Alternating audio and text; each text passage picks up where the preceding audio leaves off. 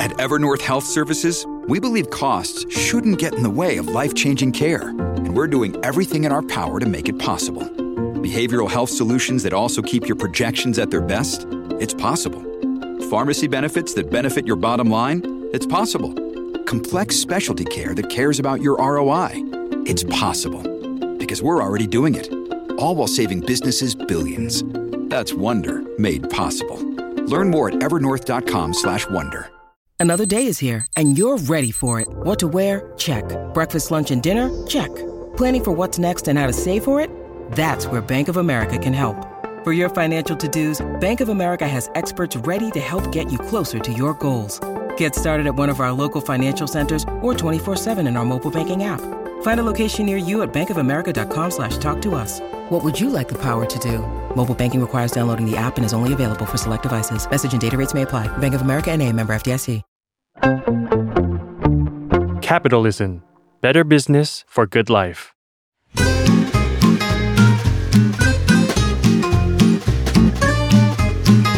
Day One Podcast กับย้อยนภศรศิวิราช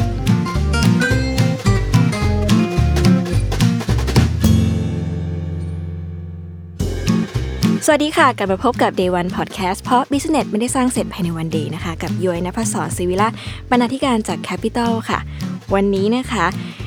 เดวันจะพาไปพบกับแบรนด์ที่ทุกคนรัก เอาจริงๆ ต้องบอกว่าเสียเวลามากทายุทธต้องมานั่งเล่าประวัติ เพราะว่าทุกคนน่าจะรู้จักแบรนด์แบรนด์นี้ดีอยู่แล้วนะคะ เห็นชื่อกันที่หน้าปกแล้ว แบรนด์ที่วันนี้จะคุยกันคือ PDM ค่ะ PDM เนี่ยเป็นแบรนด์ต้องบอกว่าที่เขาเรียกว่า ปฏิวัติวงการเฟอร์นิเจอร์เลย เพราะว่าแทนที่เราจะขายเฟอร์นิเจอร์ ผ่านโชว์รูม หรือว่าวิธีการเดิมๆเนี่ยเขาเปลี่ยนวิธีขายด้วยการด้วยเรื่องเล่าที่สนุกนะคะด้วยวิธีการขายที่ไม่มีหน้าร้าน ไม่มีสต็อกสินค้าไม่มีโรงงาน แต่ไม่เคยหยุดนิ่งที่จะทำสินค้าใหม่ ๆ เลย แล้วก็แฟนๆของแบรนด์เนี่ยรอที่จะพรีออเดอร์เสมอ ก็เลยอยากจะชวน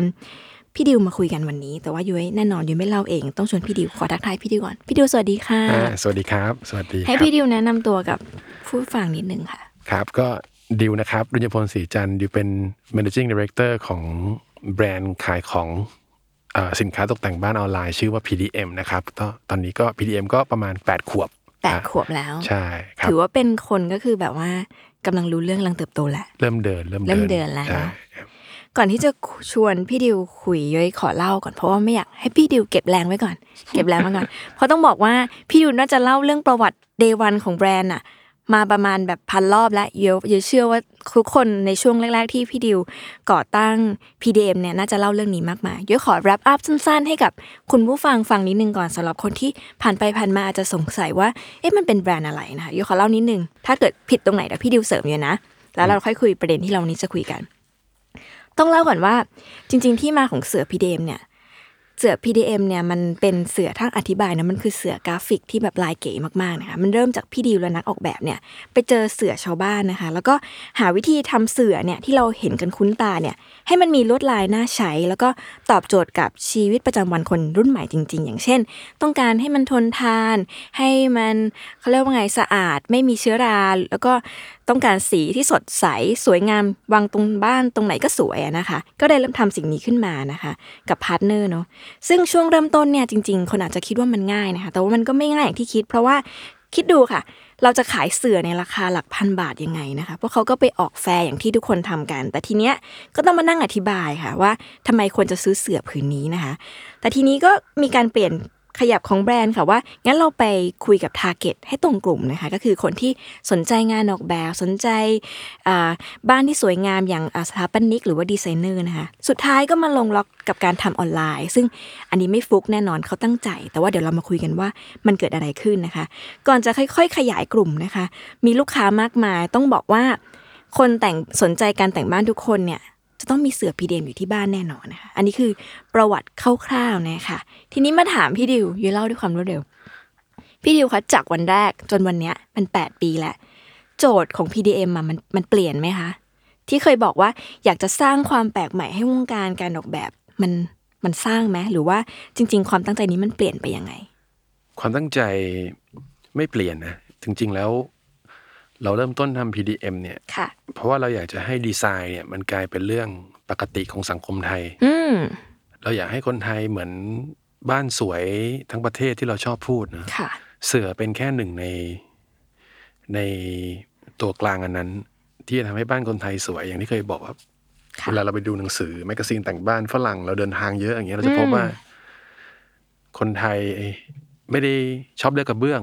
แต่ถ้าไปดูนะแมกกาซีนดูเดินทางเนี่ยจะพบว่าฝรั่งเขาจะจบด้วยพรมเลย พรมเน เป็ อะ นทัชชิ่งมันเหมือนเราแขวนกรอบรูปนะที่เคยเล่าให้ฟังแล้วก็ อืม เราก็นำเสนอ แบบนั้นอยู่ยาวนาน ใช่แรกๆอย่างที่ คุณยูรู้ว่ามันมันขายไม่ได้อะเสืออะไรผืนละสามสี่พันอย่าง อื เงี้ย ม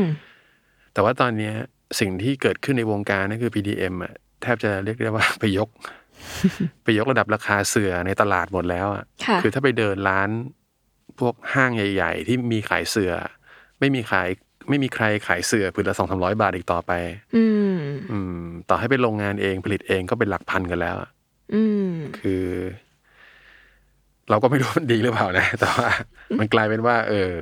เขาเขาทำเสือขึ้นมาแต่งบ้านเนี่ย เพราะว่าเราเนี่ยแหละเป็นคนเบิร์นตลาดให้ อืม เออแต่เราก็เราก็มองในแง่ดีก็คือว่า โอเค บ้านคนไหนก็สวยขึ้นจริง ค่ะ จากสิ่งที่เราพยายามทำนะครับแล้วก็เป้าหมายไม่เคยเปลี่ยนเลย อืม ยังเป็น Product Design Matter ก็คือว่าเราโฟกัสในเรื่องการออกแบบผลิตภัณฑ์ บริษัทเราไม่ไม่มีใครที่จบการตลาดเป๊ะๆเลย ที่มาทำการตลาดกันทำคอมมูนิเคชันกันทำทำการผลิตอะไรเงี้ยไม่มี ค่ะ ใครจบ หรือว่ามีความรู้โดยตรงเรื่องการทำตลาด อืม ทำแคมเปญยิ่งทำทำ price promotion อะไรแบบเนี้ย เราไม่ค่อยได้คุยกันเรื่องนั้น ตลอด 8 ปีที่ผ่านมาเราไปโฟกัสที่ Product แล้วก็หาวิธีการ communicate มัน อืม ครับ มันมีจุดเปลี่ยนใหญ่ ๆ ของแบรนด์ตลอด 8 ปีไหมคะ ว่าแบบ อันนี้มันเกิดบางสิ่งบางอย่างเข้ามาเปลี่ยนแล้วเราก็เปลี่ยนวิธีคิดในช่วงแบบดอทดอทดอทใน เป ช่ว ลี่ย ง น ที่ เยอะ ผ่าน เล มาย ตัวผมเองเนี่ยก็ทำงานสร้างสรรค์นะเป็น ค่ะ ดีไซเนอร์ไม่ได้เป็นนักธุรกิจ หรือว่าเป็นผู้ประกอบการโดยสายเลือดเหมือนที่เขาเป็นกันน่ะ อ่า ก็ทุกอย่างก็จะเบสจากความคิดสร้างสรรค์ที่เราพยายามจะนำเสนอ จุดแรกเลยก็คือว่าทำเสือทำไมไม่มีใครทำเพราะว่ามันไม่มีตลาด อืม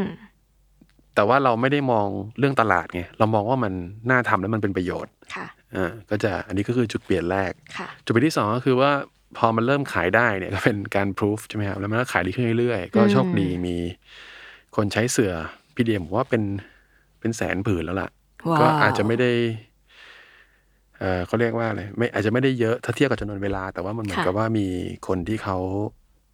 เขารู้แล้วล่ะว่าเขาจะใช้งานมันยังไง อืม จากการที่เราพยายามสื่อสาร จุดที่สองต่อมาก็น่าจะเป็นจุดเริ่มต้นของการเริ่มขายเฟอร์นิเจอร์ออนไลน์ ซึ่งในยุคนั้นมันยังไม่มีโควิด ไม่มีใครมาขายหรอกออนไลน์ใช่ไหมเขาก็ไปออกแฟร์กัน ออกบ้านและสวนออกแฟร์นู่นนี่นั่นอะไรอย่างเลย ค่ะ เราเดินไปบอกให้พี่ขายออนไลน์ออนไลน์มาจริงอะไรอย่างเงี้ยไม่มีใคร ไม่เคยเชื่อนะ ไม่มีใคร เรียกว่าไม่เชื่อคงลำบากตอนนั้นเพราะฉะนั้นแฟร์มันก็ขายดีไง อืม แล้วเขาก็เฟอร์นิเจอร์มันต้องลองอ่ะ ค่ะ แต่ว่าเราไม่มีฟัสซิลิตี้แบบเขา เช่นเราไปทำบูธจ่ายค่าเช่าบูธไม่ไหว แบบเนี้ยเราก็ทำออนไลน์ทำสื่อสารออนไลน์ ก็ปรากฏว่ามันก็ดีขึ้นเป็นลำดับ ค่ะ แล้วก็สถานการณ์สังคมมันผู้บริโภคเขาก็อุ่นใจกับการซื้อของออนไลน์มากขึ้น เป็นลำดับแบบเนี้ยเราเห็นช่วงหลังๆ เราเห็นคนขายบางอย่างที่มันซับซ้อนมากๆอ่ะทีวีเครื่องดูดฝุ่น ที่มันมีแอปพลิเคชันเยอะๆอะก็ยังขายออนไลน์กันได้เลย ทีนี้เราขายเก้าอี้เราขายโซฟาดีๆ สักตัวหนึ่ง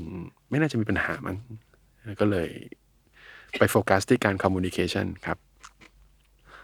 เมื่อกี้ตอนที่พี่เดียวบอกว่าไม่ไม่ได้มีใครจบการตลาดมา แต่ว่าทุกคนเล่าเรื่องได้เล่าเรื่องโปรดักต์ได้นะคะ มันมีแก่นของพี่ดิวในการสื่อสารกับทีมไหมว่าแบบ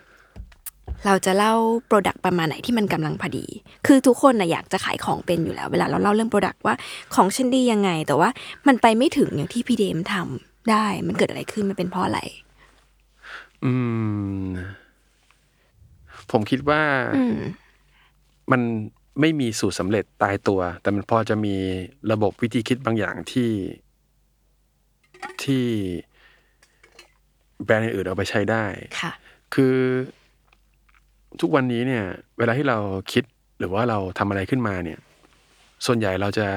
คิดเองเออเองกันนั่นแหละ ว่าเนี่ยมันน่าจะดี อืม แต่มันมีสิ่งหนึ่งที่มันพิสูจได้ในปัจจุบันนี่คือว่าเรามีฐานแฟนเนี่ย ค่ะ เออเราสามารถเทสตลาดได้ว่าสิ่งที่เราคิดอ่ะมันพอดีไหม มันมากไปมันน้อยไป แล้วก็ต่อยอดจากตรงนั้น จะพบว่าไอเดียหรือว่าดีไซน์ที่มาจาก PDM เนี่ย เราให้ตลาดเป็นคนตัดสินใจเยอะมากเลย ใช่ไหมครับ ใน PDM page เราก็จะมีแบบไม่ได้ขายดีไซน์เอามัน เทสตลาดเรามีเอ่อวิธีการ Presentation ที่อยากจะรู้ว่าเพื่อนๆเขาว่าไง อืม เนี่ยแบบเนี้ยเราคิดมาอย่างนี้นะแบบเนี้ยเอ่อคือมันไม่ได้เบสมาจากรีเสิร์ชขนาดที่ว่าตลาดกำลังต้องการ เป็นที่ต้องการในตลาดทำอันนี้กันเถอะ มันก็อาจจะมีอย่างนั้นบ้าง แต่ว่าโดย โดยภาพส่วนใหญ่คือเรานำเสนอว่า เราคิดว่าเนี้น่าจะดีเนาะเออ แล้วมันมีการแบบเหมือนกดสูตรไหมคือ คิดว่าเวลาปล่อยให้เทสตลาดอย่างที่พี่ดิวบอกอะค่ะ มันคือการแบบเหมือนยิงยิงยิงกระสุน แล้วเขาก็แบบรับรับรับรับรับหรือจริง ๆ มันมีการแบบยิงแล้วก็พลาดบ้าง ได้บ้าง ตรงบ้างไอไอสิ่งที่มันตรงอะมันเป็นเทรนด์ที่มันเป็นแนวโน้มเดียวกันไหมคะ ไม่เลย เออ คือสูตรเนี่ย อืม มันจะใช้ได้ มันจะกดติดประมาณสองสาครั้ง ค่ะ แล้วความอันตรายก็คือว่าเราอะเคยมีความเชื่อว่ามันจะกดติดเรื่อย อ่า ๆ อันเนี้ยคือความความน่ากลัวของโลกยุคปัจจุบัน เพราะ มั มัน น เป เป็น ลี่ยกันเร็วบดัก มา ใช่ ก ไหม เลย อืม ใช่ มันเปลี่ยนเร็วมากเลย มันเลยกลายเป็นว่า ทุกอย่างที่ออกมาจากเราเนี่ย ก่อนที่เราจะแชร์เนี่ย มันจะมีเบสอยู่บางอย่าง เช่น เออ มันดีกว่าเดิมห้าเท่ายังไง อ่า เออมันดีกว่าเดิมสิบเท่ายังไง อืม ก่อนที่เราจะชิปขึ้นแพลตฟอร์ม เพื่อไปถามว่าอันเนี้ยควรไปต่อไหมอ่ะ อืม เออมันก็จะมีเบสของแบรนด์อยู่เอออันนี้มันดีไซน์แมทเทอร์ยังไงอ่ะ อ่า บางอันมันอาจจะไม่ได้เกี่ยวกับโปรดักต์นั้นเลย แต่มันอาจจะเป็นการเออมันอาจจะเป็นสิ่งที่เรียกว่าเหมือนแบบเอออันนี้มันเป็นโอกาสที่ดีอ่ะ อ่า ที่เรามีโอกาสไปคอลลาบอร์ชันกับแบรนด์เนี้ย ค่ะ เออเราควรจะชิปขึ้นมาถามแฟนๆนะว่าเขาแฮปปี้เปล่า อืม ถ้าเราจะคอนติเนียแบบนี้แบบเนี้ยอันนี้ก็อาจจะเป็นหนึ่งในกระสุนไง อืม เออใช่ไหมครับ คือ คืออันนี้เป็น ผมอะในฐานะที่ที่เป็น MD อะแล้วก็ทำงานตรงเนี้ย หน้าที่ผมก็คือ ต้องมีความเชื่อก่อนว่า ไม่มีสูตรไหนที่จะกดติดตลอดไป อืมอืม เออเพราะฉะนั้นเนี่ย พอความเชื่อเป็นแบบนี้เนี่ย เราได้ไอเดียได้โอกาสจากคนรอบตัวมา ไม่ว่าจะเป็นทีมงาน ค่ะ เพื่อนฝูงในวงการ พี่น้องที่เขามีแบรนด์หรือว่าทำอะไรที่น่าสนใจอะ่ะ อืม เราจะเราจะเปิดใจกว้างมากเลย อืม ในการดูว่าเราจะไปยังไงต่อ อืม อืมซึ่งผมว่าคิดว่าอันเนี้ยน่าจะเป็นส่วนหนึ่งที่ทำให้ PDM อาจจะพออยู่รอดมาได้ในช่วงที่เศรษฐกิจมันโหดอะ อืม ครับครับ สงสัยพี่ดิวถ้าเกิดว่า ตอนที่บางไอเดียสมมติเราคิดว่ามันดีแล้วเราก็พูดกันแล้วว่าดี แต่ว่ามันอาจจะไม่ได้เป็นที่ตอบรับมากเท่าไหร่ อืม แต่เราอยากให้โอกาสไอเดียนี้มันจะมีการ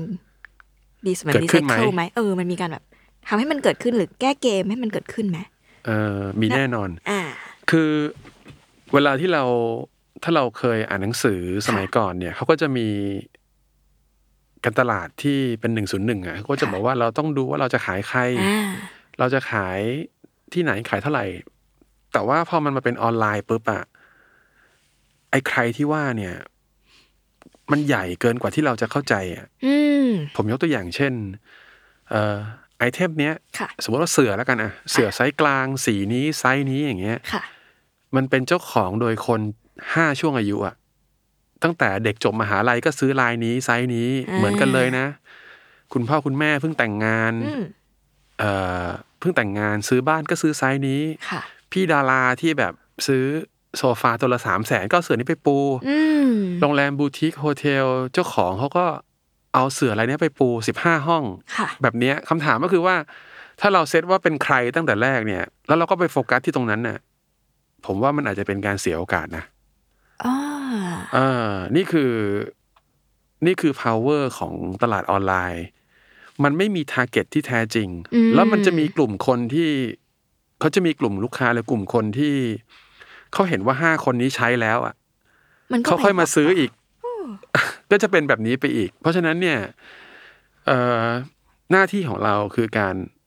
ออฟเฟอร์สิ่งที่เราคิดว่าดีก่อนเลย อ่า ดีก่อนเลยแล้วเดี๋ยวเขาวิ่งหาทาร์เก็ตเขาเอง เด็กอายุเพิ่งจบมหาลัย ค่ะ คุณพ่อคุณแม่ซื้อคอนโดให้ซื้อลายนี้ อาจจะมีเทสที่ ไปตรง ดี กับ แบบเดียวกับ คุณลุงที่เป็นเจ้าของแรมบูติกโฮเทลที่ภูเก็ตอะ อืม แบบเนี้ยคำถามก็คือว่า เขามีอะไรเกี่ยวเนื่องกัน ไม่มีเขาแค่ชอบโปรดักต์นี้เหมือนกันเท่านั้น อืม ใช่ไหมครับ พี่เดียมทำสินค้าด้วยแนวคิดแบบนี้ อืม ทำ Product ให้มัน Matter ก่อน ชิปขึ้นแพลตฟอร์มเพื่อว่าดูว่า อันเนี้ยจะวิ่งไปหาใคร ประหลาดไหม ประหลาดประหลาด เมื่อไหร่ เออ พี่ ดิวเมื่อไหร่ที่พี่ดิวค้นพบความลับสวรรค์อันนี้ มันไม่ใช่ความลับสวรรค์หรอก แต่ว่า อืม มันเป็นความอยู่รอดอะ อ่ า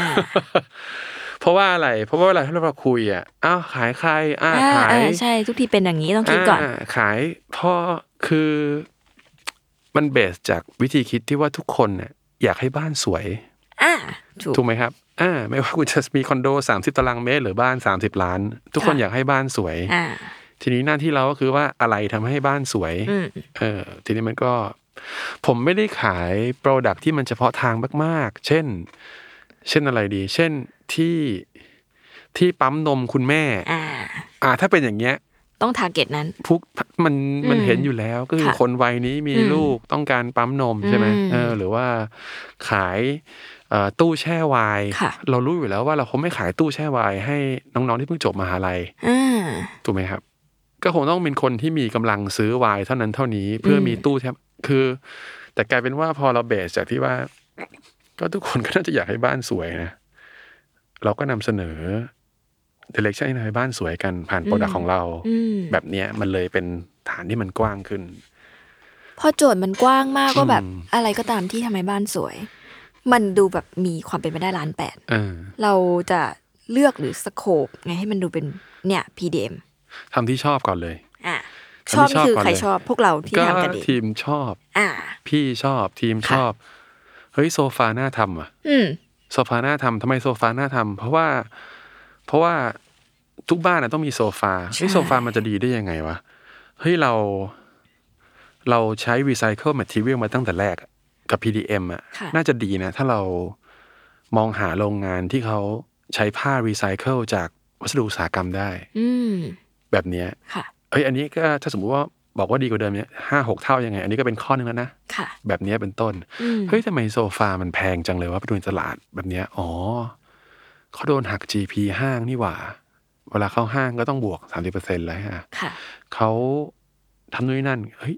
ถ้าเราชิปจากที่หน้าโรงงานไปบ้านลูกค้าเลยอ่ะมันตัดค่าใช้จ่ายที่ไม่เกี่ยวได้เยอะมากเลยอะ อืม แล้วเรื่องดีไซน์มันไม่ต้องพูดถึง เพราะว่าเรา มันคืออาชีพของเรา เราก็ไปทำดีไซน์ให้มันดีในระดับที่คนเห็นแล้วรู้สึกว่าเออไปอยู่ในบ้านเขาแล้วสวยอะ อื อืม ม คืออย่างเมื่อกี้ที่เรียนไปว่า ไอเดียเรายังเป็นเหมือนเดิมก็คือเราต้องการให้บ้านคนไทยสวยใช่ไหมนั่นแปลว่าเราต้องส่วนหนึ่งเราต้อง educate ด้วย ว่าบางทีว่าสวยคืออะไร เราไปเห็นแมกกาซีนแต่งบ้านเมืองนอก หรือว่าไปเดินแฟร์เมืองนอกแล้ว ว่า สวยจังเลยวะ แล้วมัน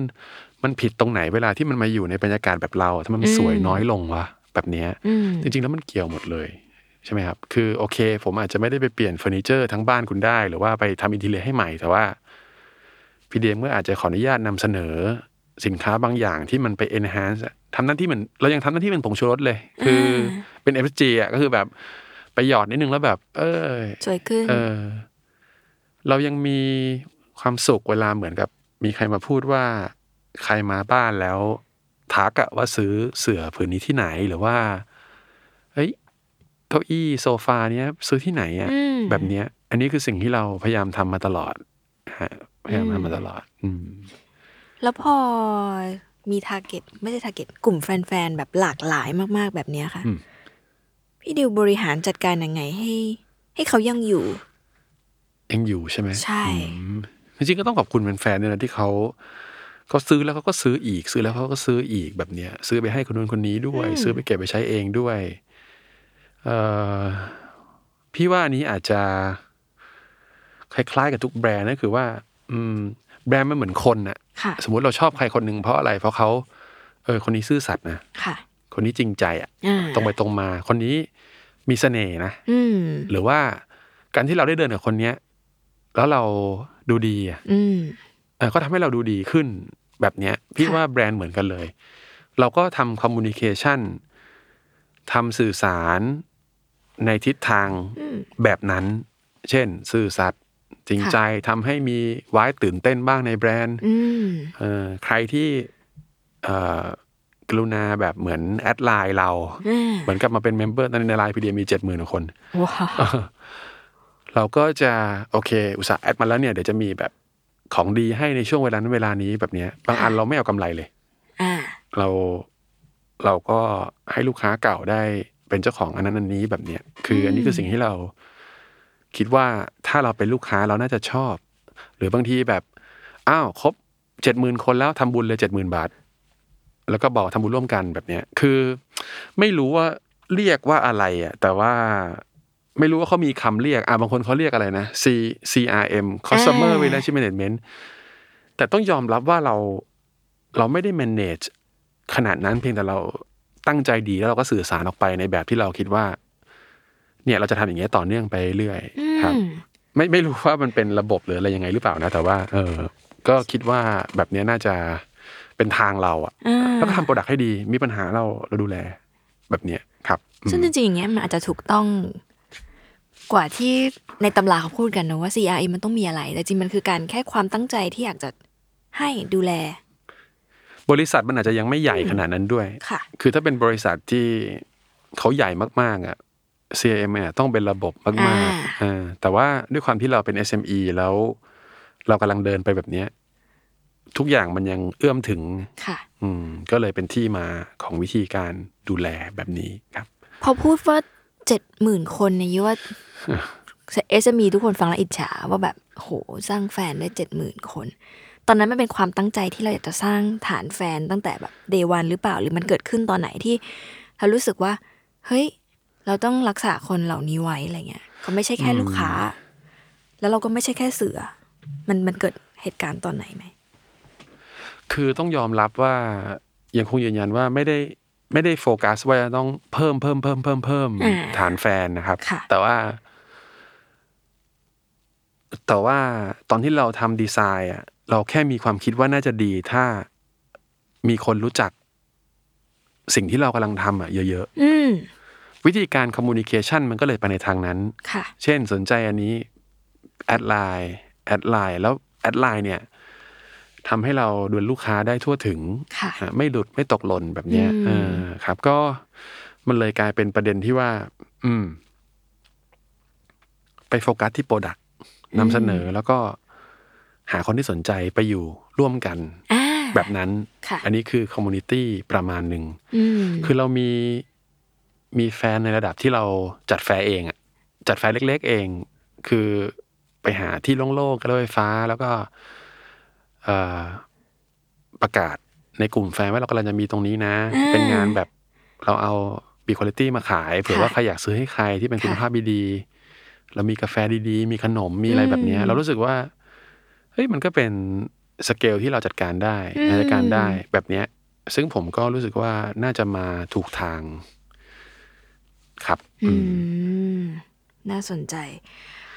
มันมีเรื่องไหนไหมที่คนอื่นเขาไม่ค่อยทำกันอะแต่ว่า PDM ท โอ้โห ำน่าจะเยอะเลย ไม่จริง ๆ ไม่ค่อย ไม่ค่อยได้มองประเด็นนี้ แต่ว่า ค่ะ หรือเอางี้ก็ได้ สิ่งที่คนอื่นเขาทำกันแต่เราไม่ทำแน่ คือ PDM ไม่ค่อยเก็บไอเดียไว้นาน ๆอ๋อ อันนี้ไม่รู้ว่า คือผมอะเป็นที่ปรึกษาเนาะที่ก่อนที่มาทำ PDM แล้วเป็นอาจารย์ด้วย ผมจะรู้สึกว่าคนที่ทำความคิดสร้างสรรค์เนี่ย ค่ะ ทำงานเกี่ยวกับความคิดสร้างสรรค์น่ะจะกอดไอเดีย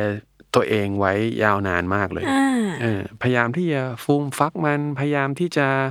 บ่มมันจนจนบางทีบ่ม จนมันเฉาอ่ะ อ่า เออเพราะเป็นเพียงเพราะว่า กลัวว่าถ้าปล่อยไอเดียนี้ออกไปแล้วเนี่ย มันจะแป๊กหรือว่ามันจะมีคนเอาไปทำตาม หรือว่า มันจะยังไม่ทันสักเซส แต่ ค่ะ ผมว่าเอ่อ PDM เนี่ยอยู่ตรงข้าม ซึ่งมันก็เป็นวิธีคิดที่ผมต้องฝึกเหมือนกัน ก็คือว่าเรา ทำยังไงไม่ให้เราห่วงไอเดีย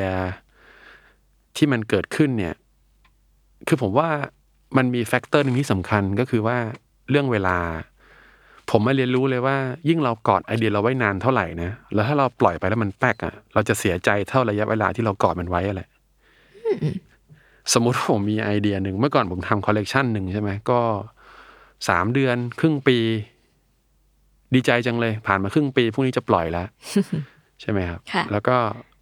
เมื่อก่อนไม่เป็นไรนี่ พอทำให้แบรนด์ปุ๊บแบรนด์เขาก็ไปทำหน้าที่ต่อการตลาดเขาก็เอาไปขายเซลล์ไปทำแคตตาล็อก อืม กว่าจะขายได้มันอาจจะพ้นไปปีสองปีก็ ค่ะ ว่าไป แต่พอมาทำแบรนด์เองเนี่ย กอดไอเดียตัวเองไว้หกเดือนเนี่ยพรุ่งนี้ดีใจจังเลย กับน้องๆได้โพสต์ละโพสต์ไปปึ้ง คนไลค์สองคน โห ไอเดียที่เราคุยกันมาหกเดือนเนี่ย เจอหน้ากันก็แบบเฮ้ยอันนี้แม่งเจ๋งว่ะอันนี้แม่งน่าพัฒนาอะไรเงี้ยมันหายไปเลย เพราะฉะนั้นมันเลยเป็นเหมือน culture ของออฟฟิศอะ ค่ะ เดี๋ยวนี้ถ้ามีไอเดียอะไรใหม่นะ มันต้องออกมาภายในสองอาทิตย์เป็นอย่างช้า โอ้โห อ่าเป็นสองอาทิตย์เป็นอย่างช้าสองอาทิตย์นี้ไม่ได้หมายความว่ามันต้องพร้อมขายนะ ค่ะ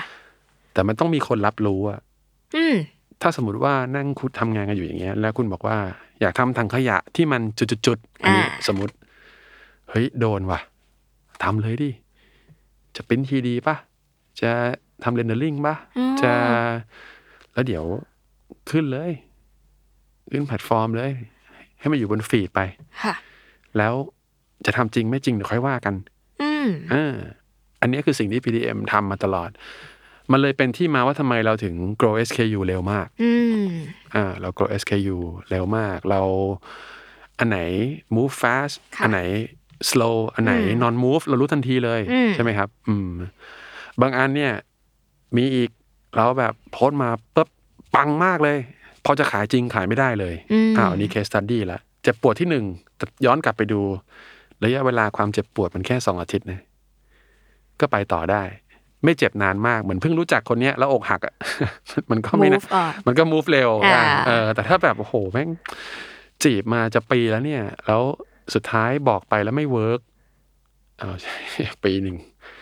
แบบเนี้ย อืม เออมันเหมือนคนเลยอะ อืม ใช่ไหมครับ อันนี้ก็เป็นสิ่งที่ผมกับทีมอะเรียนรู้ร่วมกันเสมอมา ครับ บางอันยิงโฆษณาหมดไปเป็นแสนเลย พอถึงเวลาขายปุ๊บ ขายนิดเดียว โอ้เมื่อก่อนก็เจ็บปวดเป็นเดือน ค่ะ พอนึกถึงก็แบบนอนไม่หลับ ว่าว่าเงินมันหายไป แต่ว่าในอีกมุมหนึ่งก็คือว่า โอเค เราอาจจะได้ engagement เขารู้จักมากขึ้น เราเรียนรู้แล้วว่าอันนี้มันเป็น case study ที่เราต้องเรียนรู้ ค่ะ ก็เดี๋ยวนี้ก็ไปเร็ว อืม มีการเอ่อออกแบบระบบการจำกัดความเสี่ยง ใช้ ค่ะ บอทมาช่วย อืม แบบนี้ อืม เป็นต้นครับ ก็เรียนรู้ผมเออครับ ชอบ แล้วเวลาที่มัน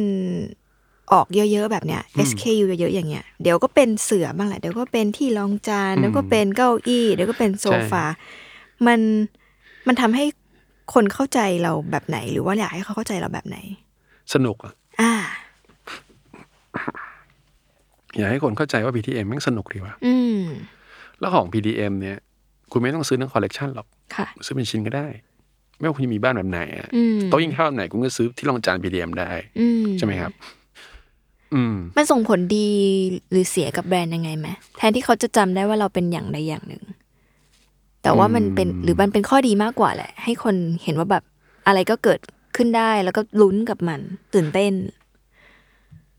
ผมว่ามันสนุกนะ อืม เอ่าโอเค ผมอาจจะเช่าพื้นที่ อืม อันหนึ่งแล้วผมก็โยนเฟอร์นิเจอร์ลงไปให้มันครบเซตอ่ะ มี ค่ะ โซฟา L shape มีโต๊ะกลาง มีโต๊ะกินข้าว แปดที่นั่งสำหรับเก้าอี้แปดตัวเหมือนเหมือนๆกัน ค่ะ โซวอตน่าเบื่อได้ อ่า เออ แล้วมันมีคนทำแบบนั้นเยอะแล้วอะ ค่ะ เราทำแบบนั้นทำไมใช่ปะหน้าที่เราก็คือ โอเค คุณอาจจะซื้อเก้าอี้พีดีเอ็มแปดตัวเหมือนก็ได้ แต่ว่าเอ้ยมันมันมีบางอย่างที่มันเป็นผงชูรสนะ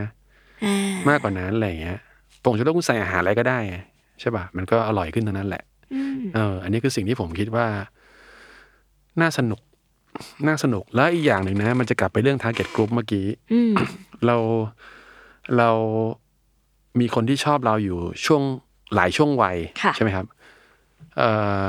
คนบางคนเนี่ย อยู่มาเจ็ดแปดปีแล้วไม่เคยซื้อเลยเลย อืม ก็ถือว่าเป็นแฟนเราเหมือนกัน เขาชอบอ่ะเขาชื่นชอบอ่ะคำถามก็คือว่า ถ้าเรามีไอเดีย การที่เรานำเสนอไปถึงแม้ว่ามันอาจจะไม่ได้ตรงแคตตากรีที่ ที่เขามีหรือส ที่ น เอ ใจ อใช่ มันก็อาจจะมีลุ้นให้เขา เออ กลายเป็นแฟนเรานะ สนุก มันกว้างอ่ะใช่ไหมนึกออกไหม ใช่ใช่ เอ ใช่ อผมมี ใช่ผม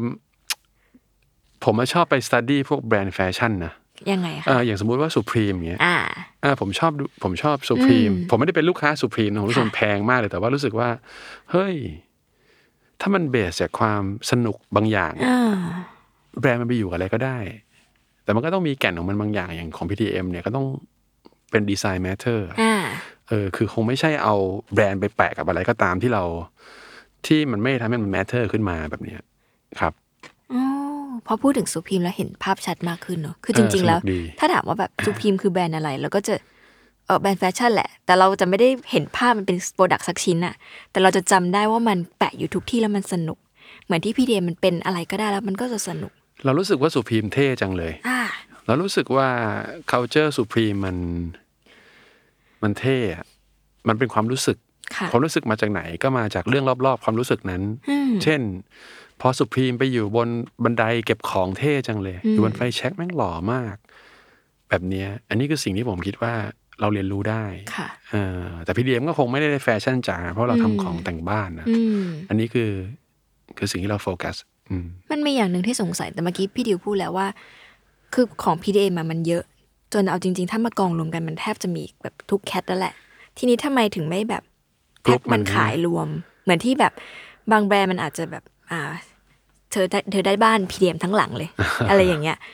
ทำทำไมถึงไม่ไม่ทำแบบนั้น อยากทำนะ อยากทำคิดว่าอาจจะมีโอกาสเหมือน อ่า มูจิทำโรงแรมย่างเงี้ อ่าย อะไรแบบนั้น อ่ เราเป็น ใช่ โรงแรม PDM ที่แบบมีทุกอย่างเดม PDM ใช่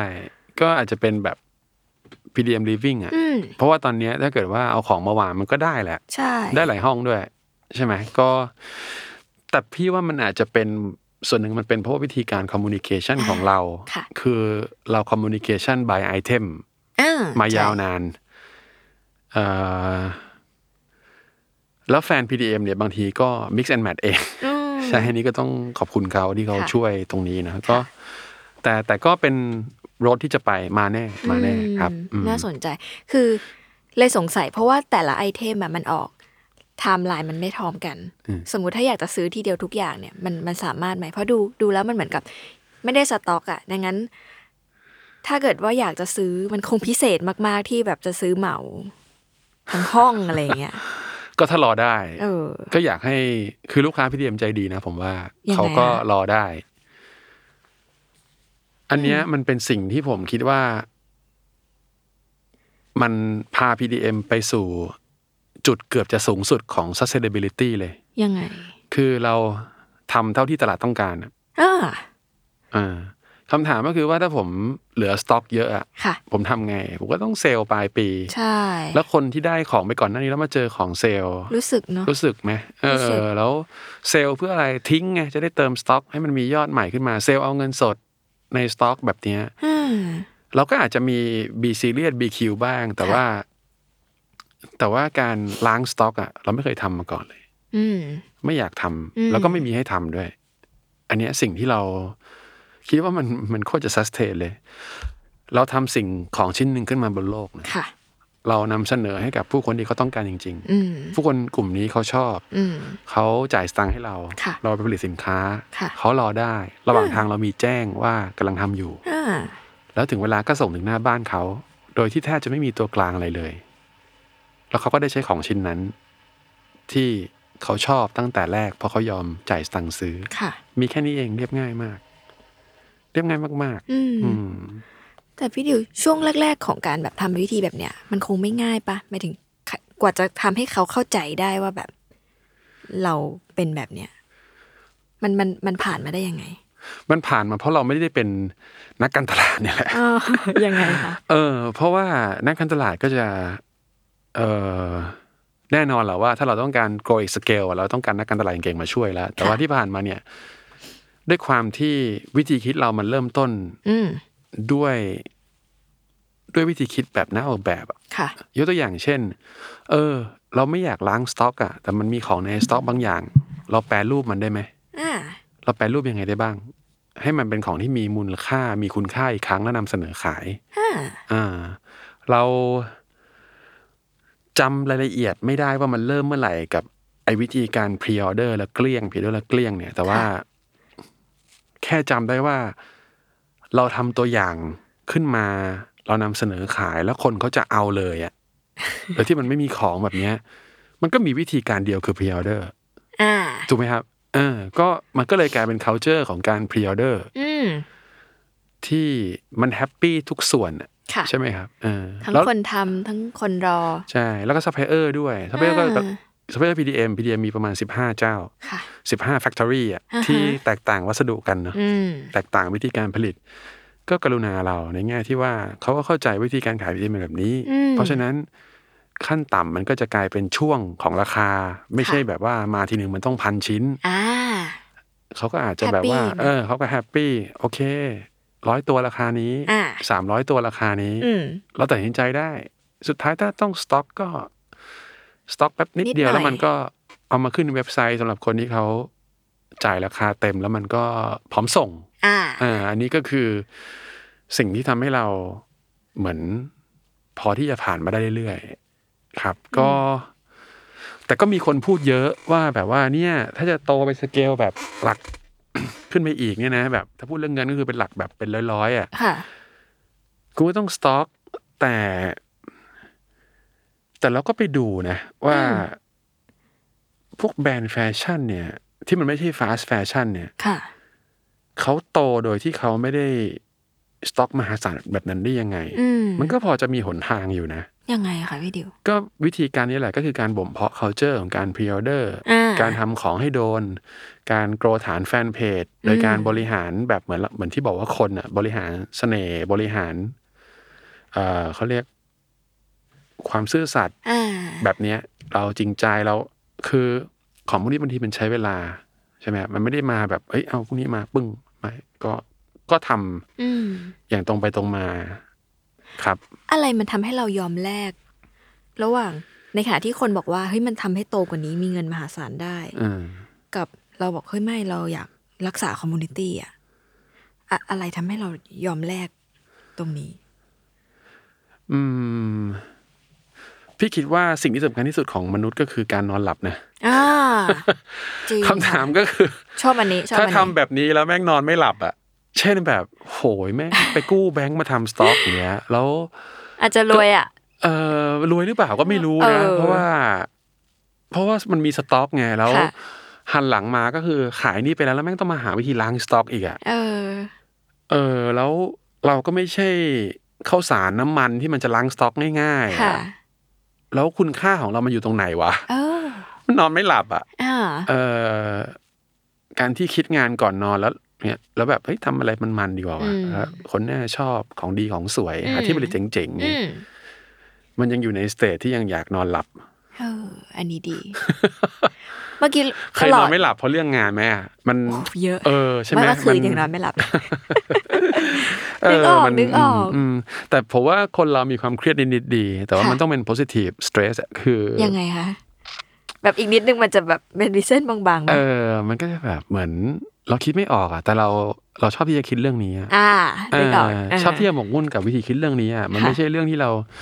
คิดแล้วแม่งเวสมากเลยไม่ใช่ เออ แก้ปัญหายังไงดีว่า ถ้าเกิดว่ามันเป็นแบบนั้นแบบนี้อย่างเงี้ย อืม เออ แล้วเราอยากคิดมัน เออเออ อ่า ผมว่าดีนะ กับความเครียดที่แบบ อยากจะออกจากวงเวียน เออ ก็จะอีกแบบหนึ่ง ใช่ใช่แต่เป็นผู้ประกอบการหลีกหนีไม่ได้หรอก อ่า มันก็จะมีเรื่องแบบนั้นอยู่แล้ว ใช่ เออ ค่ะ ครับ ตลอดรายการเราพูดถึงเรื่องแฟนๆเยอะมาก อยากรู้อีกนิดนึงว่าแบบ พี่ดิวว่าอะไรมันเป็นปัจจัยที่ทำให้เขารัก PDM ขนาดนี้ เออน อกจากเรื่องความแบบดีไซน์ การดูแลการสื่อสาร เขารัก PDM เพราะอะไรอ่ะเคย ผม ถไห ว่ามันไม่ค่อยมีแบรนด์เดเรคชั่นนี้ที่ จริง นำเสนออะไรแบบนี้ในในอินดัสทรีนี้อะ อืม เอาอย่างนี้ดีกว่านะเอออินดัสทรีนี้อะไรอย่างเงี้ยแล้วก็ผมว่าส่วนหนึ่งเป็นเพราะว่าเอ่อคนจะซื้อโซฟาซื้อเก้าอี้ตัวหนึ่งเนี่ย ไม่ค่อยสนใจหรอกเมื่อก่อนอะก็ราคาใช่ไหมแต่พอมันมีพีดีเอ็มไปขุดข้างหลังมาเล่าให้ฟังว่าไอการที่จะเป็นเจ้าของสินค้าตัวเนี้ย มัน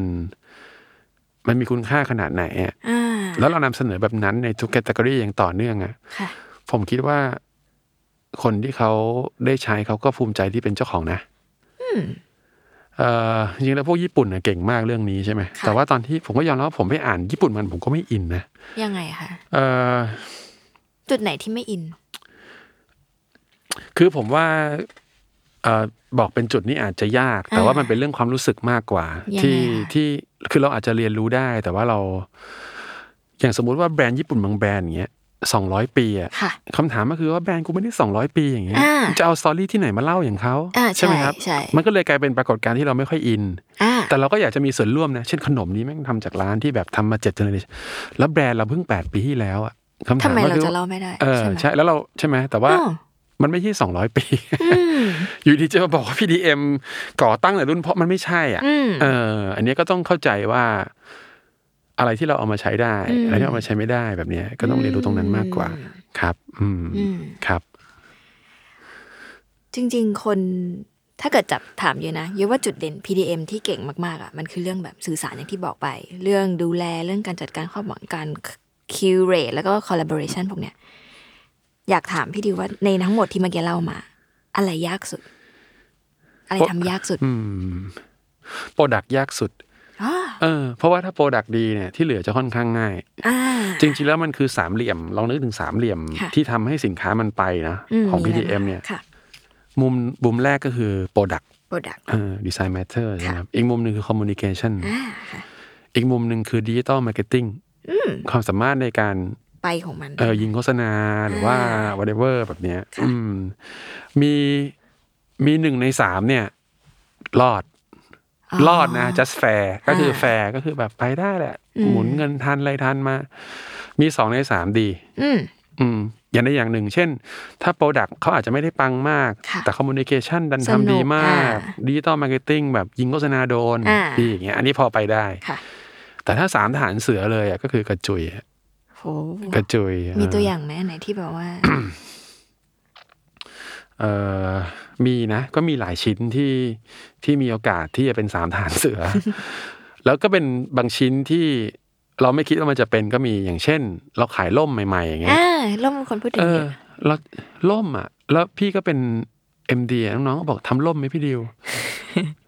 ล่มอ่ะทำทำเยอะจะตายล่มอ่ะมึงจะทำทำไม แจกฟรีกันเต็มเลย เออแต่ก็โชคดีที่เราไม่ได้ปากไว นะ เราก็ไม่ได้ว่าหน้าแหกจริงๆก็ เออ จริงๆก็หน้าแหกหลายรอบไปแล้วผมอะเอ่อ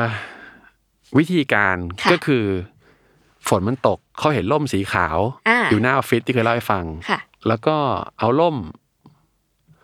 อันนั้นอะถ่ายรูป แล้วก็แมปลายกราฟิก PDM เข้าไป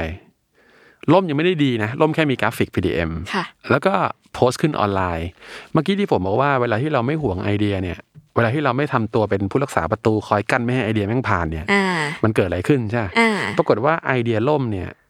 รู้ว่าจะเวิร์กไม่เวิร์กเนี่ย ใช้เวลาทั้งหมดตั้งแต่พูดคำว่าทำล่มไหมเนี่ย ไม่ถึงสองวัน อืม แล้วพอขึ้นแพลตฟอร์มปั๊บเช้ามาคนอยากได้แบบเป็นพันเลยสี่ร้อยห้าร้อยพันเออผมก็แบบเฮ้ย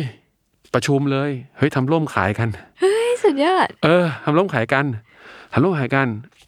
ไปถามแม่บ้าน ไปถามทุกคนเลยว่าร่มมันจะดีขึ้นห้าเท่าสิบเท่าได้ยัง ได้ ไง ยังไง เออเขาก็โยนมา โยนมา ว้าว โยนมาโยนมา เสร็จปั๊บ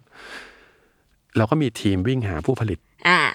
แคนดิเดตผู้ผลิต ค่ะ ทำได้ไหมตามคอนดิชันนี้เฮ้ยมันต้องใช้ผ้าตะปบสองชั้นนะ คุณทำได้เปล่า อ่า เฮ้ยมันต้องมีเย็บตรงนี้เพิ่มตรงนี้เพิ่มนะ เพื่อให้มันแข็งแรงอย่างนี้แล้วค่อยขายเออล่มก็ไปแบบสี่ห้าพันคันแบบเดียว คือมันกลายเป็นว่า จะเห็นว่า process เนี่ย มันมันไม่ได้มาจากการนั่งสเก็ต develop อยู่สี่ห้าเดือนอะแล้วก็บอกว่าอันเนี้ยแม่งเจ๋งอะ process มันคือการที่ คิดละเทส คิดและเทสแล้วก็รับฟีดแบ็กบ c สกลับไป กระแทกกลับมาแบบเนี้ย โอ้ มันก็เลยกลายเป็นหนึ่งในกระบวนการของเราที่ทำให้เรารู้สึกว่า เอ้ย วิธีการนี้น่าสนใจเออไม่เทสกับตลาดจริงเสมออ ไม่ต้องคิดเอง ไม่ต้องคิดเองในแง่ที่ว่าไม่ต้องเออเองว่ามันแบบดีว่ะไม่ดีว่ะอย่างเงี้ยเออแม่งแบบ แล้วบางอันมันก็บางทีมันไม่ได้มาจากตลาด บางทีมันมาจาก เอ่อ เราไปเจอพาร์ทเนอร์ อ่า บริษัทเนี้ย คือบริษัท เก่งทำนี้ ที่ทำเรื่องผ้าสมมตินะ อืม ทำเรื่องผ้าเขาทำผ้าให้กับอะไร เขาทำผ้าให้กับพวกแบบยักเรสอ่ะคือพวกแข่งเรือระดับโลกอ่ะ ว้าว เออทำทำใบเรือทำเฟอร์นิเจอร์บนเรือ อ่า ทำทำให้กับพวกแบรนด์แคมปิ้งระดับโลกแบบปาตากเนีย อ่า ทำอะไรอย่างเงี้ยเออ อยู่ดีๆมีโอกาสรู้จักบริษัทเนี้ยคุณจะปล่อยผ่านเหรออทำเสื้อกันฝนครับ โอ้โห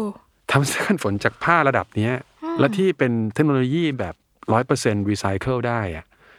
โอ้ มันแบบ คือเราไม่รู้ว่าเนี้ยเวิร์กหรือเปล่า ตอนแรก แต่ว่าเราคิดว่าโดยไอเดียเบื้องต้นน่ะ เรามีเรามีความดีมานำเสนอละ อ่า เราอยากนำเสนอตรงนี้อะ อืม เออ ก็เป็นเรื่องยอดเยี่ยมผมว่านะเออครับ อย่างเมื่อกี้ตอบว่าโปรดักเป็นเรื่องยากสุด และอะไรเป็นเรื่องง่ายสุดสำหรับ PDM เลย อืม ไม่มี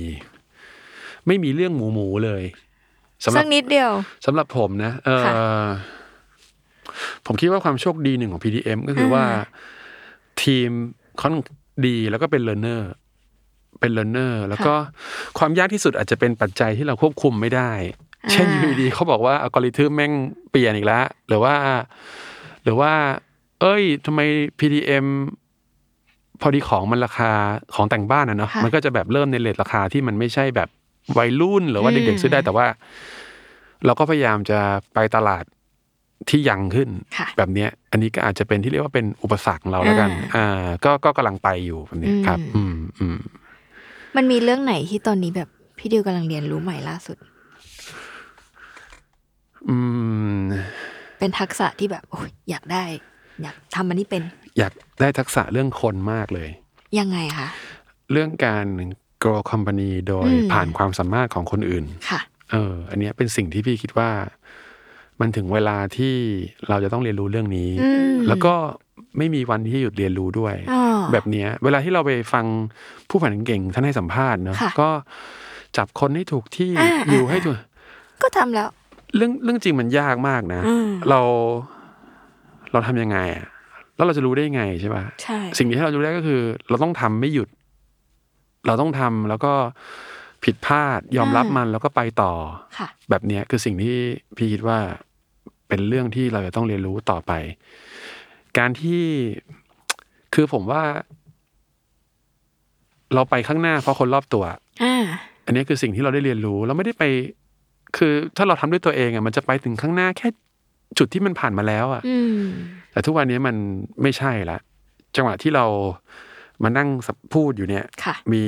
ทีมที่กำลังทำให้แบรนด์มันเติบโตอยู่ ค่ะ ทางใดทางหนึ่งไม่ว่าจะเป็นยอดขายภาพลักษณ์หรือว่าความมุ่งมั่นบางอย่าง อืม เพราะฉะนั้นเนี่ย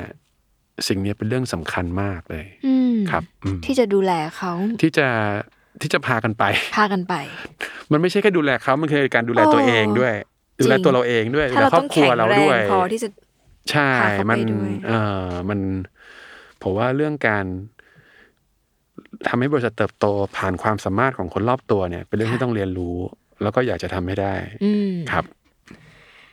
ตอนนี้มันพี่เดมยังเจอความท้าทายอะไรใหม่ ๆ ที่มันยากๆอยู่นอกจากเรื่องคน เจอตลอด อืม ก็เจอในสามขาเมื่อกี้แหละ อ่า แล้วมันจะมีอีกขาอีกสามเหลี่ยมหนึ่งที่มันเป็นหลังบ้านละเช่นดูแลลูกค้ายังไง อ่า เอ่อมีการฟีดแบ็กสปอร์ตทีมผลิตยังไงคือมันจะเป็นเรื่องซัพพลายเชนละซึ่งอันนี้ก็ ก็ต้อง เมื่อก่อน รันไปด้วย เมื่อก่อนผมไม่รู้จักคำว่าซัพพลายเชนนะ ซัพพลายเชนคืออะไรวะ เนี่ยเพิ่งมารู้ตอนที่สินค้ามันเริ่มผลิตไม่ทัน อ๋อซัพพลายเชนรู้ละว่าแบบใช่ไหมเออมันมีโลจิสติกหรือว่าอะไรอย่างเงี้ยอ่า ค่ะ ใช่แต่ผมก็ดูแลสามขาเนี่ยเป็นหลักก็คือว่า ที่บอกเมื่อกี้ หลัง มี บ้าน ใช่เอ่อมีโปรดักมี Product คอมมิวนิเคชันมีเรื่องมาร์เก็ตติ้งแล้วก็ อืม ใช่ไหมครับ สามอัดสามขาที่เป็นหลังบ้านอีกที่ต้อง แล้วก็จะมี ดู สายเรื่องหลังบ้านอีกเออใช่ไหมครับ อืม เอ่อจริงๆ day one ของ PDM ที่เล่ามาทั้งหมดอะค่ะ มันมีเรื่องไหนไหมที่ เมื่อก่อนเราคิดว่ามันไม่สำคัญอะทำทีหลังก็ได้ แต่ตอนนี้ถ้าเกิดว่าย้อนเวลากลับไปได้ไอ้สิ่งเนี้ยถ้าเรารู้แต่แรกอะมันจะดีมากกับกับธุรกิจเรา อืม อืม โอ้โหยากมากเลยนะ อืม คือตอนเนี้ยงานที่ทำมันเป็นงานแบบ คือผู้ประกอบการนะมันจะ ค่ะ มีมันจะมีอยู่หลายหลาย หลายขายแล้วต้องดูหนึ่งก็คืองานดับไฟ อ่าใช่ งานดับไฟงาน งานงานที่ต้องมองไปข้างหน้า ค่ะ งานวิชั่นอย่างเงี้ย อ่า ใช่ไหมครับแล้วก็เป็นงานเป็นรูทีนจ็อบที่ไม่ได้ดับไฟแต่ต้องทำ อ่า งานที่สำคัญแต่ไม่เร่งด่วนน่ะเช่นทำแบรนด์ส่งอินฟลูเอนเซอร์บ้างเปล่า อ่า แบบเนี้ยเออคืองานที่สำคัญไม่เร่งด่วนน่ะเราเราเราโฟกัสเยอะมาก อืม ถ้าย้อนกลับไปได้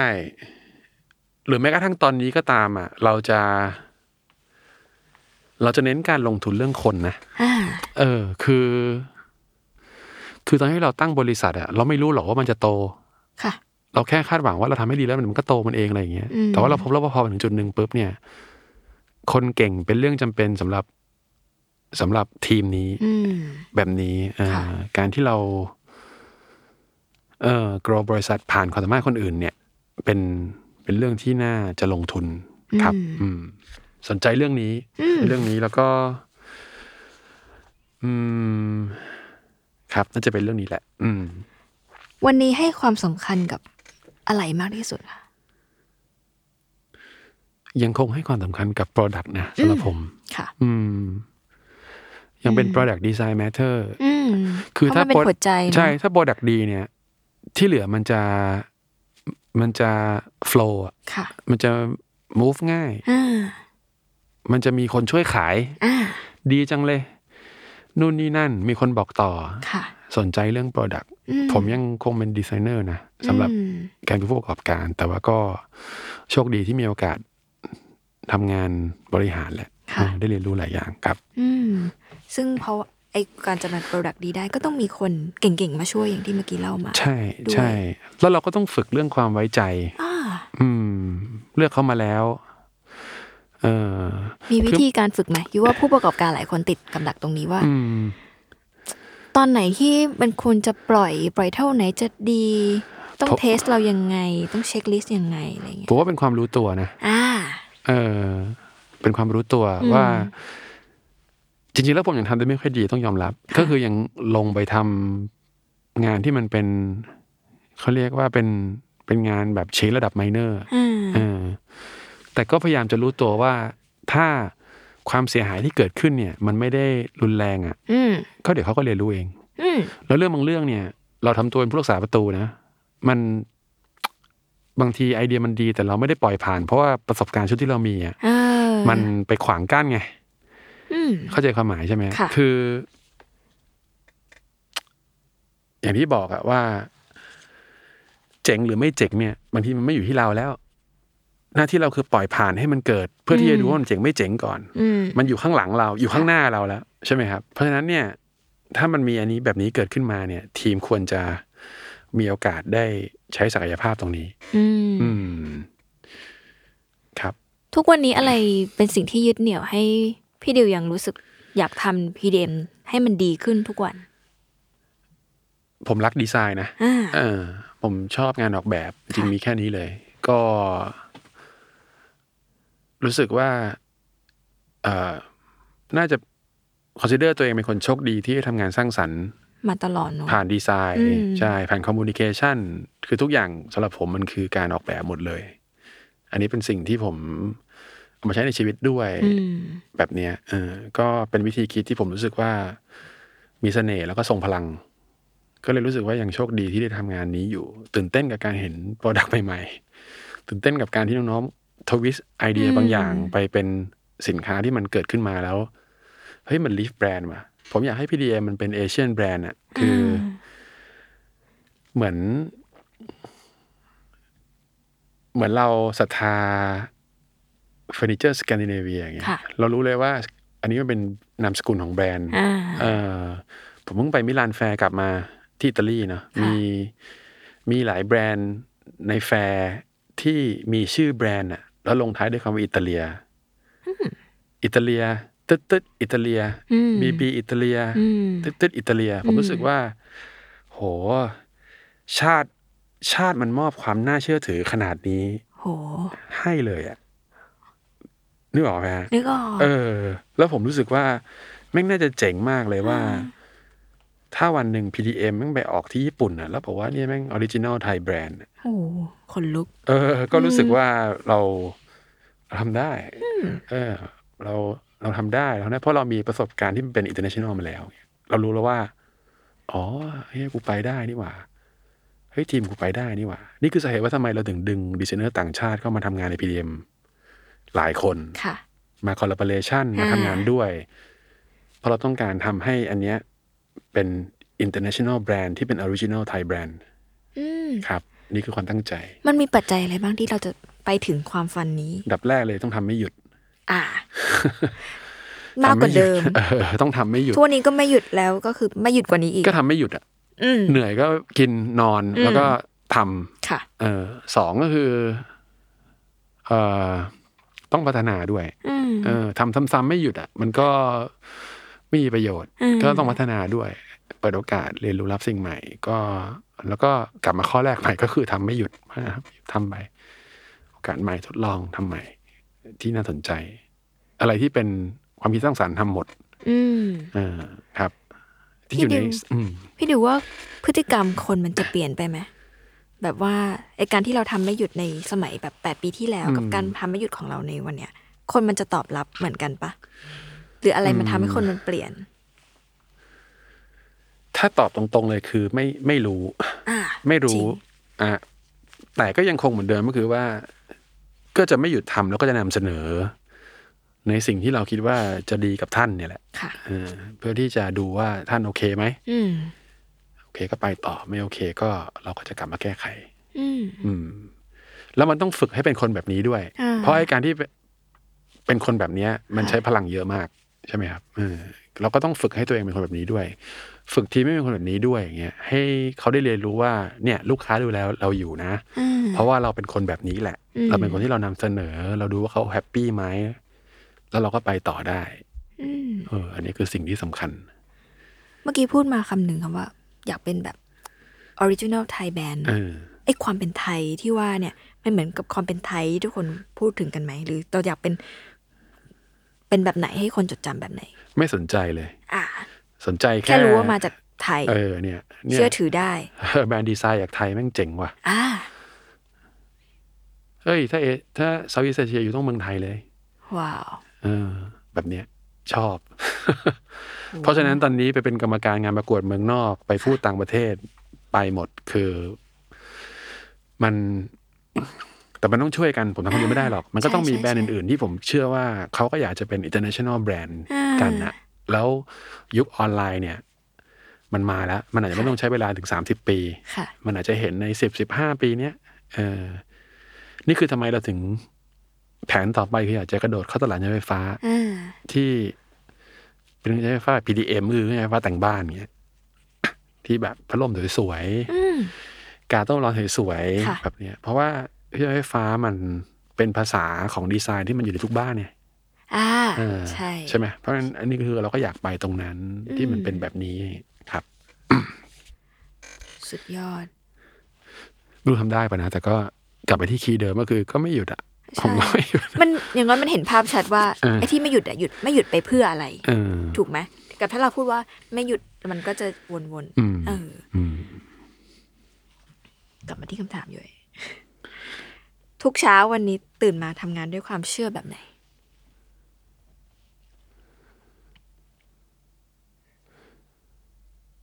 เชื่อว่าไม่ว่าจะดีหรือแย่เดี๋ยวแม่งก็ผ่านไป จริง เออ คืออันเนี้ยอาจจะเป็นนางพุธนิดนึงนะ ผมก็โชคดีอ่ะ ผมไม่ได้ทำคนเดียว ผมมีพี่พี่มีทีมที่ดีใช่ไหม แล้วก็มีพี่พาร์ทเนอร์ที่เป็นประสบการณ์สูงกว่าแบบรอบหนึ่งคืออา สูงกว่าสิบสองปีแบบ ค่ะ มันเลยมันเลยมีชุดความเชื่อที่มันมีความเกิดขึ้นตั้งอยู่ดับไปค่อนข้างเยอะ อ้าว ไม่ว่าจะ success หรือว่า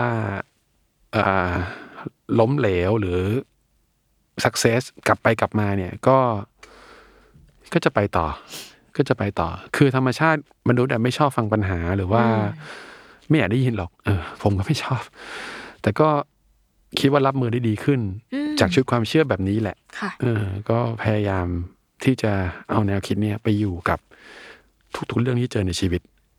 ก็ทำให้แบบเหมือนผ่านเหมือนพอยิ่งโตปัญหามนยิ่งเยอะนะ อ้าว เรื่องรับผิดชอบว่ายิ่งเยอะอย่างเงี้ยแล้ว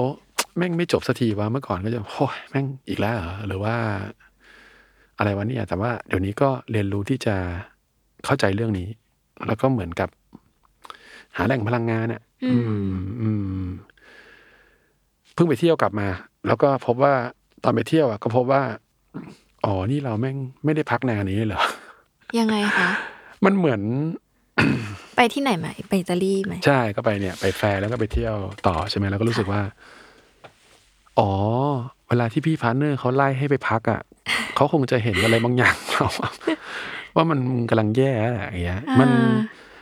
มันหาสมดุลไม่เจออ่ะ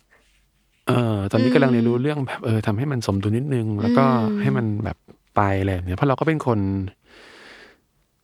ตอนนี้ทำแบรนด์ใหม่ๆเราก็เป็นคนสุดโต่งเนาะแล้วก็จะทำอย่างนี้อย่างนี้อย่างนี้ไม่ได้อย่างนี้เออแล้วก็รายละเอียดเล็กๆก็ไม่ปล่อยผ่าน ซึ่ง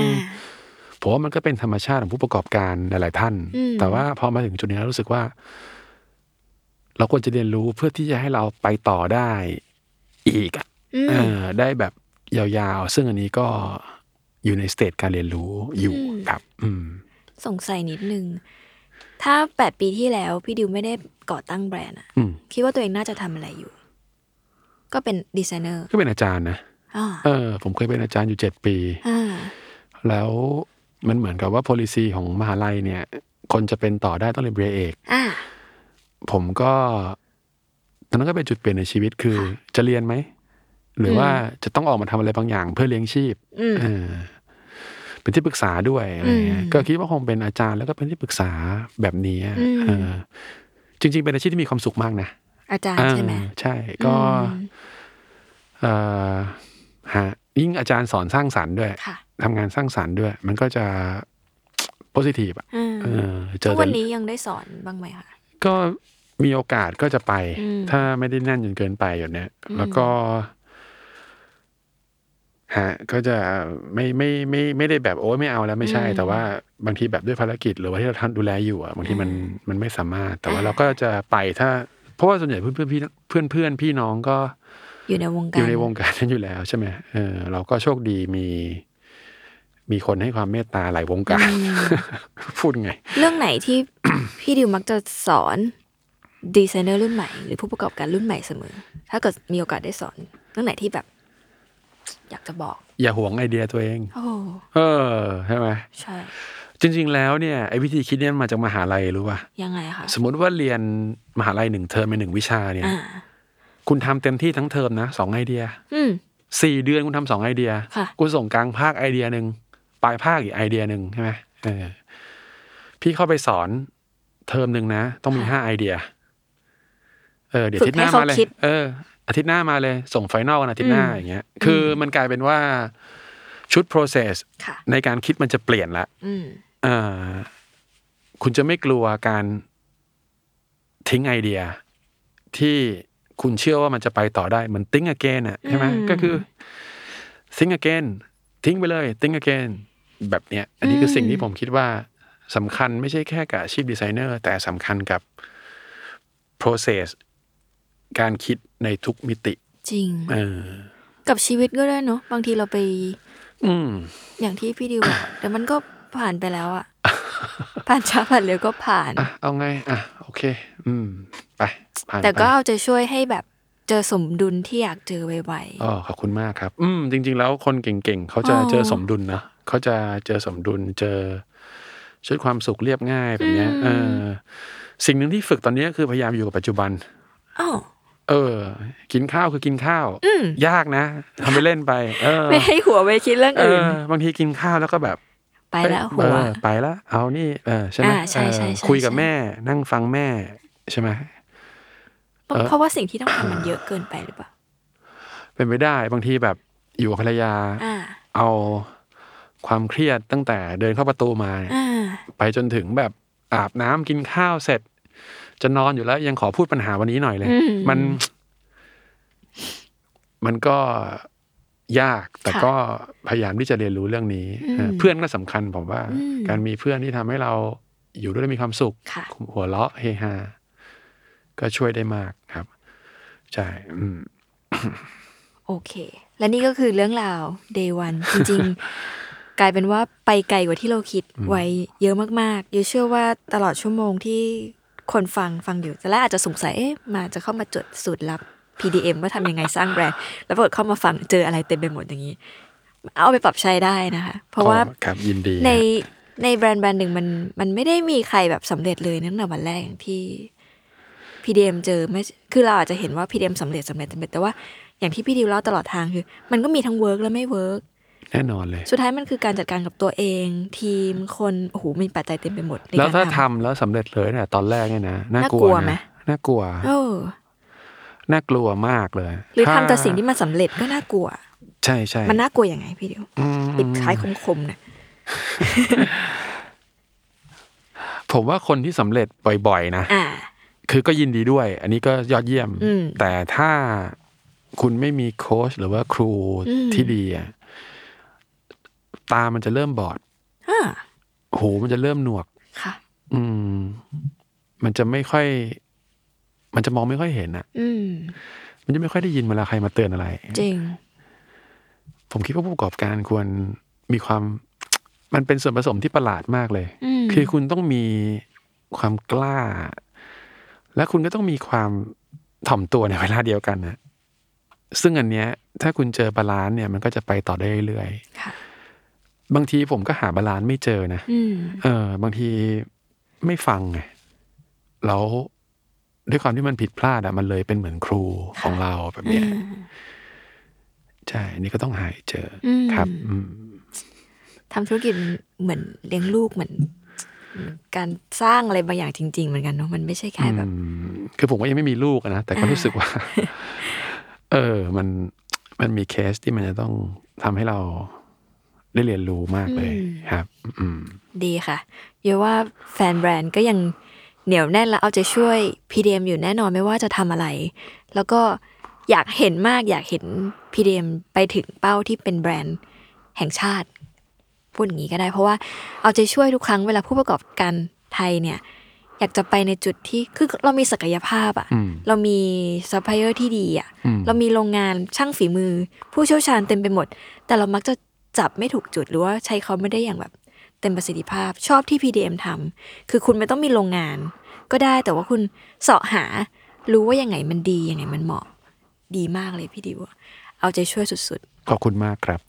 ค่ะและนี่ก็คือ Day One ของ PDM นะคะ แบรนด์ที่ปฏิวัติวงการแฟชั่น ด้วยเรื่องเล่าและวิธีการขายที่ไม่มีหน้าร้าน ไม่มีสต็อกสินค้า ไม่มีโรงงาน แต่ไม่เคยหยุดนิ่งที่จะทำสินค้าใหม่ๆ จนทุกวันนี้เนี่ยแฟนๆ รอที่จะพรีออเดอร์ของทุกชิ้นที่เขาออกมานะคะ และกลับมาพบกับ Day One Podcast ได้ใหม่นะคะ ในทุกอ่าในวันศุกร์ที่ Capital Listen นะคะ แล้วก็ Salmon Podcast สำหรับวันนี้ขอบคุณพี่ดิวมากๆเลยที่ ให้เวลามาพูดคุยกันไม่ว่าจะเรื่องซ้ำไม่ซ้ำแต่อยู่ว่ามันมีประเด็นใหม่ ๆ ที่ชวนเราตั้งคำถามตลอดเวลา ยินดีมากครับ ขอบคุณมากค่ะ รับ สวัสดี รับ ค่ะ สวัสดีครับ